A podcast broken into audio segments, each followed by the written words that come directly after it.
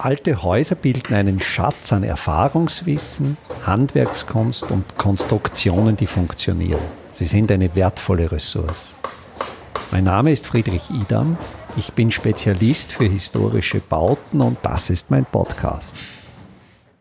Dem Problem mangelnder Ressourcen kann man ja auch damit begegnen, die vorhandenen Ressourcen einfach anders zu nutzen, einfach besser zu nutzen.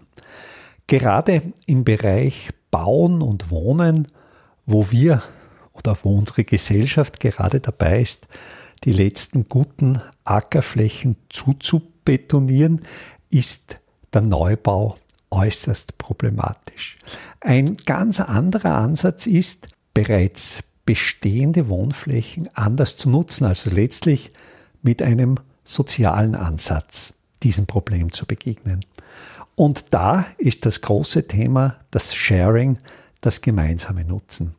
Katharina, du lebst jetzt schon einige Jahre in einem Wohnprojekt, wo du mit anderen Menschen gemeinsam ein großes Objekt nutzt. Und ich denke, es ist für unsere Hörerinnen und Hörer sehr interessant zu erfahren, wie solche Gemeinschaftsprojekte, wie solche Wohnprojekte in der Praxis funktionieren. Wie lange lebst du mit deiner Familie schon in diesem Wohnprojekt? Dieses Jahr ist es schon das fünfte Jahr. Und hast du das Gefühl jetzt, wenn du nach diesen fünf Jahren Bilanz ziehst, dass diese Form für viele natürlich ungewöhnliche Form eine interessante Form des Wohnens? Ist diese Lebensform des gemeinsamen Wohnens, wo du zwar einerseits die Vorteile der gemeinsamen Ressourcennutzung genießen kannst. Aber ist dafür der Preis an Privatheit, den du dafür aufgeben musstest, ein großer? Ist er erträglich? Wie erlebst du die Situation? Ich erlebe so, dass in unserem Wohnprojekt eine sehr gute Balance zwischen gemeinsamen Aktivitäten und Privatheit gegeben ist. Zum Beispiel, also jeder hat natürlich eine private Wohnung, jede Familie. Und dann gibt es die geteilten Gemeinschaftsräume und Gemeinschaftsflächen. Und es ist in unserem Wohnprojekt herrscht, also jeder hat ein gutes Gespür dafür, wenn, dass man merkt, wenn jemand vielleicht mal alleingelassen werden will oder seine Ruhe braucht, beziehungsweise haben wir auch eine Kultur, das zu äußern. Vielleicht, damit sich unsere Hörerinnen und Hörer dieses Wohnprojekt besser vorstellen können, wie viele Menschen leben in diesem Wohnprojekt zusammen?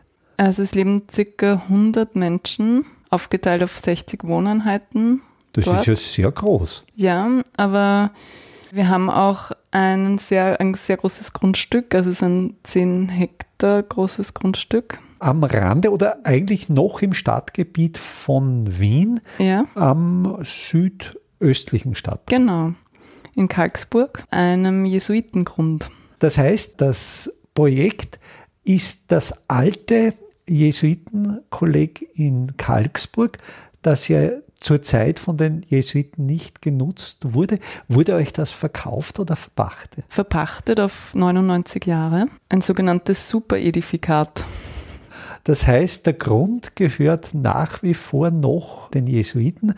Und da gibt es jetzt einerseits das alte Jesuitenkolleg, das umgebaut wurde, aber es gibt eben auch neu errichtete Objekte, die aber genau dort errichtet wurden, wo bereits frühe Objekte standen. Das ist richtig. Also wir benutzen, also wir haben einen Teil vom Jesuitenkolleg äh, umgebaut und zwar den Patristrakt, weil der Patristrakt ist Teil des Kollegiums Kalksburg, einer jetzt einer katholischen Privatschule, wo aber nicht mehr Jesuitenpatres unterrichten, sondern quasi weltliche Lehrer und Lehrerinnen. Und wir haben den ehemaligen Patristrakt umgebaut beziehungsweise die Gründer des Projekts. Weil wir sind ja ins gemachte Nest gezogen. Oh, wie lange läuft das Projekt schon? Wann wurde es gegründet? Wir hatten letztes Jahr zehn Jahresjubiläum. Die Vorverhandlungen und also das hat sich schon länger gezogen, ja. Und eben auf die Gebäude zurückzugehen, gibt es vier Neubauten, aber auf quasi Flächen, wo schon Gebäude standen. Es ist eh bezeichnend, also das ein neues Gebäude, der, den wir jetzt Neubau nennen, ist auf dem Grundstück des ehemaligen Schweinestalls errichtet worden.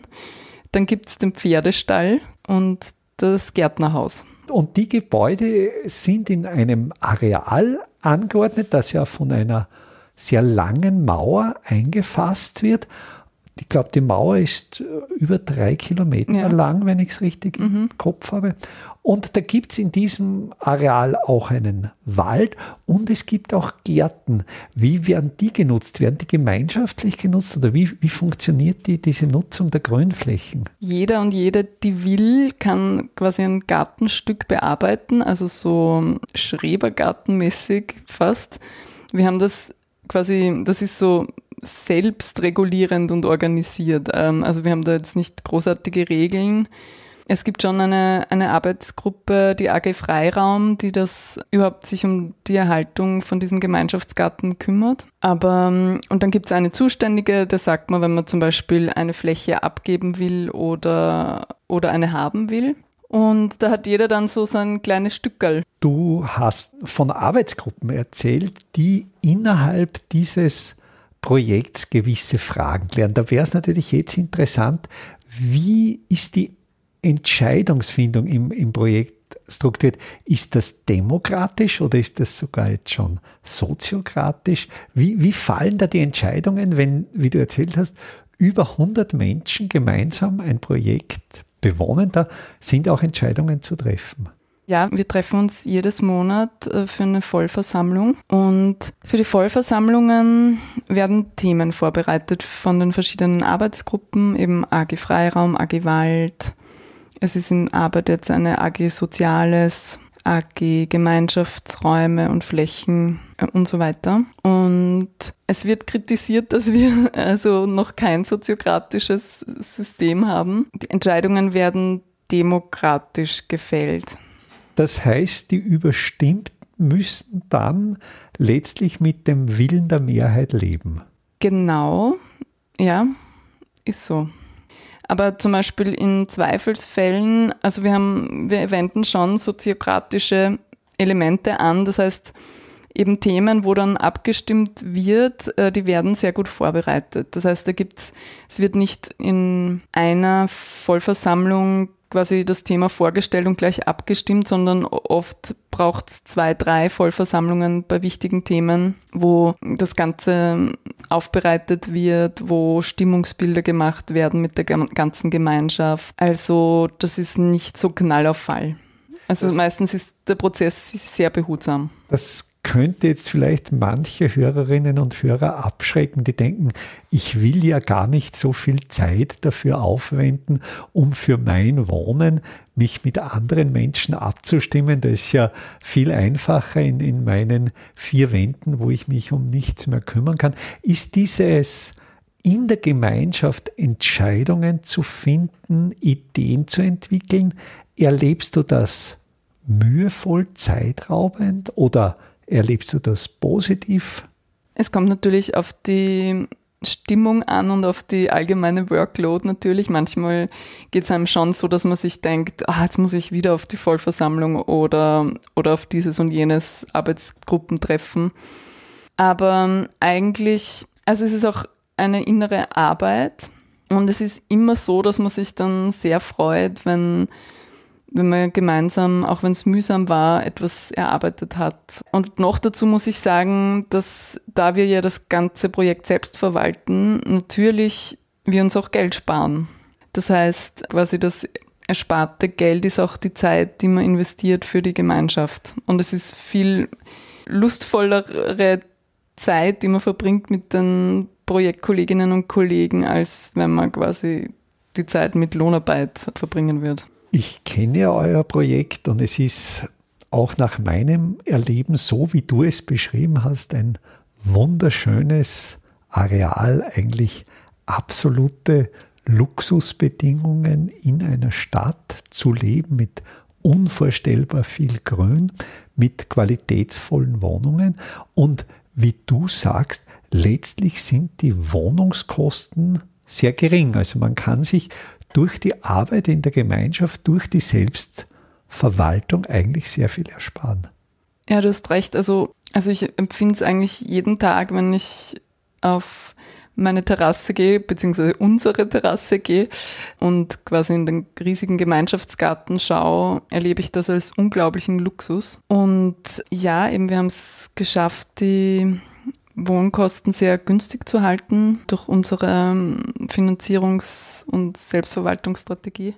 Wobei für Neueinsteigerinnen und Neueinsteiger das Ganze schon teurer wird. Und da gibt's auch die, unsere Arbeitsgruppe, die sich mit den finanziellen Aspekten von unserem Projekt beschäftigt, die schon, also jetzt schauen, okay, wie kann das auch für Neueinsteigerinnen und Einsteiger leistbar bleiben?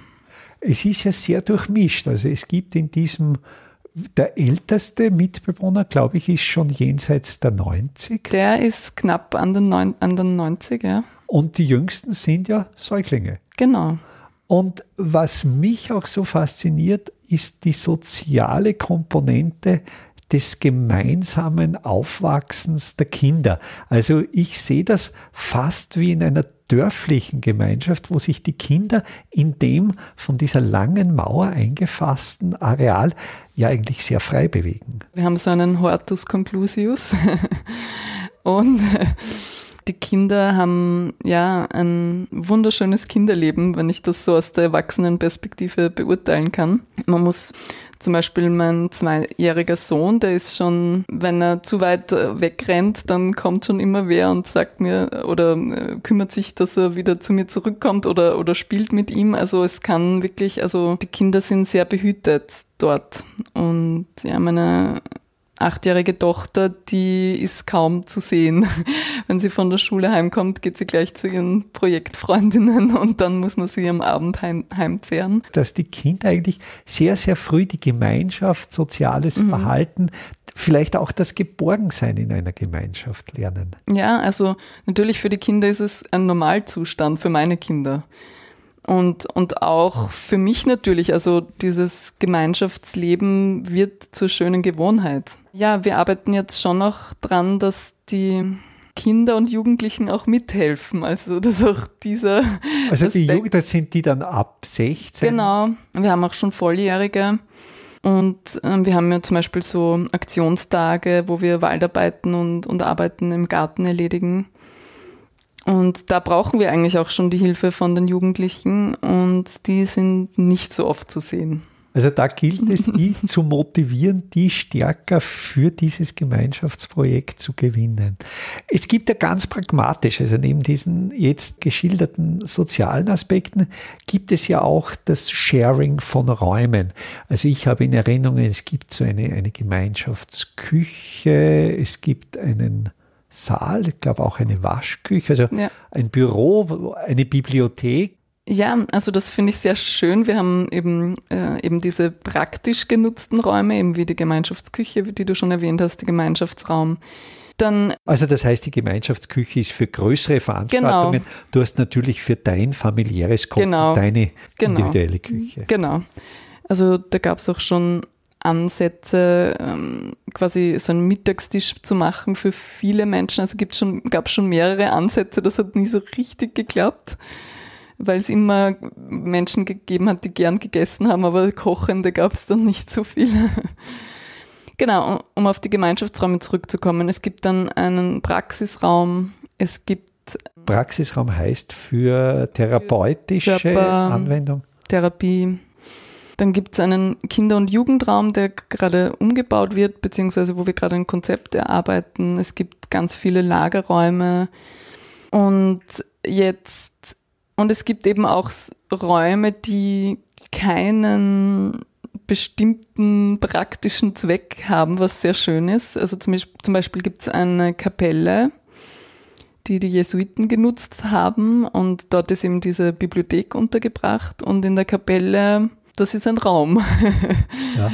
Der, wo wir zum Beispiel jetzt, weil wir eben den, äh, wir haben einen Gartenpavillon, den haben wir jetzt nach langjähriger Vorbereitung umgebaut. Der Gartenpavillon hatte eine schöne Vorgeschichte. Mhm. Der stand 1873 bei der Weltausstellung im Prater-Areal, wurde von dort wurde abgetragen, wurde transloziert, dann eben im Kollegium Kalksburg aufgestellt, war, glaube ich, für viele Internatsschüler eine schöne Erinnerung des Rauchersalons.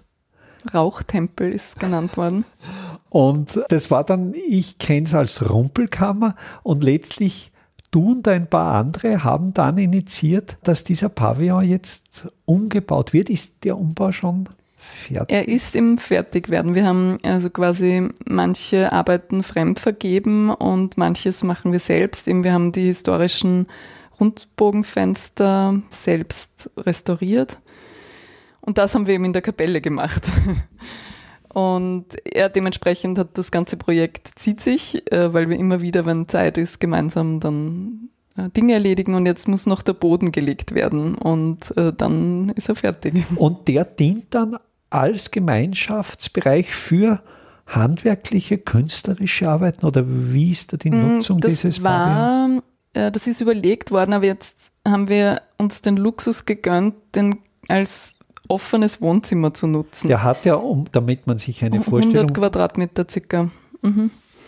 Und eben der Gemeinschaftsraum, unser erster Gemeinschaftsraum, der wird manchmal auch fremd vermietet quasi nach außen. Und der Pavillon, der soll ein Ort werden, wo man einfach ohne, also man muss auch den Gemeinschaftsraum reservieren, äh, wenn man selbst auch eine größere Veranstaltung dort macht. Und der ist ziemlich begehrt. begehrt. Dementsprechend haben wir uns überlegt, im Pavillon das so zu machen, man kann kommen und gehen, wann man will und man ist immer willkommen und muss auch damit umgehen können, dass auch wer dort ist, der dort irgendwas macht. Und da funktioniert dann ganz bewusst dieses System der Vorreservierung nicht. Also genau. Es gibt quasi den reservierungsfreien Raum, wo es dann eben genau zu Begegnungen kommt. Ja, wirklich, um, um sich den vorzustellen, da ist eine letztlich Arkade von toskanischen Säulen. Dazwischen äh, liegen Rundbogenfenster, äh, Holzkastenfenster mit Holzsprossen und dieser, von dieser Arkade, von dieser verglasten Arkade sieht man ja wunderschön in diesem Gartenbereich. Genau. Also ein sehr einladender Raum und, mhm. und was mich natürlich schon fasziniert, auch hier wieder können ja Kosten gespart werden, indem man möglichst wenig Leistungen fremd vergibt und viele Leistungen selbst in der Gemeinschaft ausführt.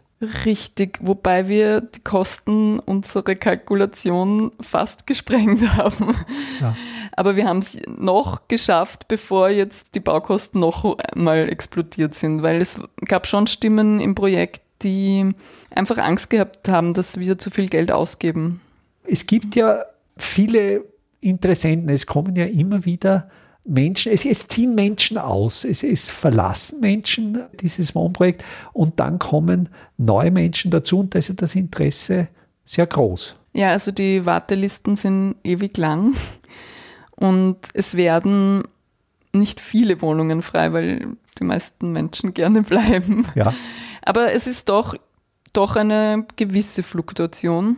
Und momentan ist es so, dass natürlich viele Familien gerne bei uns wohnen würden. Und wir haben aber nur kleine Wohnungen frei. Und jetzt tritt das Phänomen auf, dass quasi die Erstbezieher und Bezieherinnen, die haben wirklich großzügige Wohnungen von 90 bis, ich glaube, die größte ist 130 Quadratmeter groß. Und wir zum Beispiel, wir waren die Vorreiter in Kleinwohnung für Kleinfamilie. Also wir, wir wohnen auf 57 Quadratmetern zu viert. Aber man muss dazu sagen, mit der Möglichkeit, sehr viele Gemeinschaftsbereiche zu genau, nutzen. Genau, wollte ich sagen. Also mm, wir haben uns auch runter reduziert von 130 Quadratmeter Stadtwohnung auf diese 57. Aber ich muss sagen, es war für mich einfach. Und eben durch die Weite und die Möglichkeit, Gemeinschaftsräume zu nutzen. Das strukturelle Problem, das du vorher angesprochen mhm. hast, denke ich, dass einerseits jetzt die Menschen, die eigentlich nicht mehr die große Wohnung brauchen, in den großen Wohnungen sind und dass dieser Generationenwechsel sich ja letztlich auch in der Wohnungsstruktur abbilden sollte. Das ist richtig, aber ähm, da muss man sich quasi selbst am Kragen packen oder am Schopf ziehen weil natürlich die Menschen haben, es sind ja alle Wohnungen individuell quasi geplant worden für jede Familie ein eigenes Wohnungskonzept. Und die lang eingesessenen Familien, wo die Kinder schon ausziehen, die tun sich sehr schwer, diese individuellen äh, Heimaten, Plätze, Plätze ja. abzugeben. Also ich verstehe es gut. Und die Familien, also wir haben jetzt noch eine Familie, die auch jetzt bald zu viert sind, die haben eine noch eine Spur kleinere Wohnung als wir und jetzt hat sich wieder eine Familie für eine noch kleinere Wohnung äh, zu dritt äh, beworben. Also die Menschen nehmen das in Kauf. Also offenkundig ist die Qualität so hoch, mhm. dass äh, Familien, große Familien bereit sind, quasi als Kernwohnung eine sehr kleine Wohnung zu benutzen, weil es möglich ist, mit den vielen gemeinschaftlich nutzbaren Bereichen eigentlich auch mit relativ wenig Quadratmetern auszukommen. Ich denke, das Wohnprojekt hat ja schon Nachahmer gefunden. Also eures ist ja das Projekt Brot 1. Ich Nein, das ist falsch. Äh, in Hernals ist das Brot 1. Wir sind Brot 2. Also ihr seid Brot 2 mhm. und jetzt gibt es aber schon weitere Brots. Genau, in Pressbaum, Brot Pressbaum und Brot Aspern. Man sieht, ich war noch nie in unseren Brotgemeinschaftsschwestern. Wobei ja dieses Brot ein Akronym ist für Beten, Reden, offen sein, teilen. Also es kam ursprünglich sehr stark aus, aus dem katholischen Bereich, genau. mit diesem Jesuitenhintergrund. Genau, eben von Brot Hernals. Also der Gründer von Brot Karlsburg hat eine gute Verbindung zu den Jesuiten gehabt. Und bei uns ist quasi der katholische Ansatz, also es, also es gibt Menschen in unserem Projekt, denen das wichtig ist. Die Mehrheit aber pflegt andere spirituelle Richtungen. Und ist kein Problem. Also auch diese unterschiedliche spirituelle Ausrichtung der Bewohner stört das Zusammenleben. Es muss manchmal bearbeitet werden, aber es ist nicht störend. Aber natürlich gibt es da schon unterschiedliche Meinungen wie überall. Aber es ist Bedingung quasi, also Teil des Bewerbungsgesprächs für eine Wohnung, dass man schon über die eigene Spiritualität spricht. Es gibt ja auch von Brot 2, jetzt habe ich es hoffentlich richtig, also von mhm. Brot 2 in Kalksburg, gibt es auch eine Website, wenn sich Leute das anschauen möchten, wie es aussieht. Ich werde in die Show Notes den Link zu dieser Website stellen und gleich dazu sagen, es gibt eine sehr, sehr lange Warteliste. Denkst du, du hast jetzt fünf Jahre Erfahrung in einem Wohnprojekt. Wirst du im Wohnprojekt alt werden wollen? Man weiß nie, was das Leben bringt. Aber momentan ist meine Perspektive schon so. Oder wenn es so passiert, dann bin ich sehr zufrieden. Also es ist ein absolut, also ich will nicht mehr in die Stadt zurück, aber ich, also in die, ins Stadtzentrum. Aber ich genieße die Nähe zur Stadt sehr und sowas wie im Brot zu haben, also wo man beides bekommt, also im Wald leben und Stadtnähe, also das schafft man nur, wenn man sehr reich ist sonst. Und wenn man reich ist und allein in seinem Garten sitzt, also das halt ist für mich auch keine Lebensform mehr, die mich glücklich machen würde. Weil ja dann genau diese vielen Sozialkontakte fehlen. Ja. Also so wie du mir das jetzt geschildert hast, denke ich, hat diese Form, diese Form des Teilens sicher Zukunftspotenzial. Auf jeden Fall. Ich glaube, das ist fast die einzig mögliche auch um uns, uns als Menschen zu heilen. Jetzt abgesehen vom spirituellen Faktor, aber ähm, ich glaube, diese Vereinzelung, die in den letzten 50, 60, 70 Jahren um sich gegriffen hat, das passt nicht zum Menschsein. Was gibt's Schöneres, als eigentlich mit Schonung der Ressourcen, mit einer besseren Lebensqualität auch noch die Seele heilen zu können.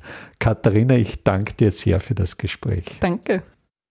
Vom 22. bis zum 30. April 2024 wird in Grundlsee wieder Kalk gebrannt.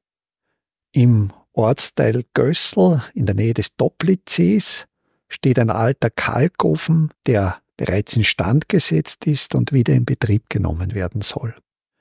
Bei diesem Workshop können Sie lernen, wie ein Ofen richtig befüllt wird, vor allen Dingen, wie ein Trockengewölbe aufgesetzt wird, um den Ofen auch befeuern zu können. Wir suchen aber auch Leute, die bereit sind, die eine oder andere Schicht, ja, sogar eine Nachtschicht, diesen Ofen zu befeuern.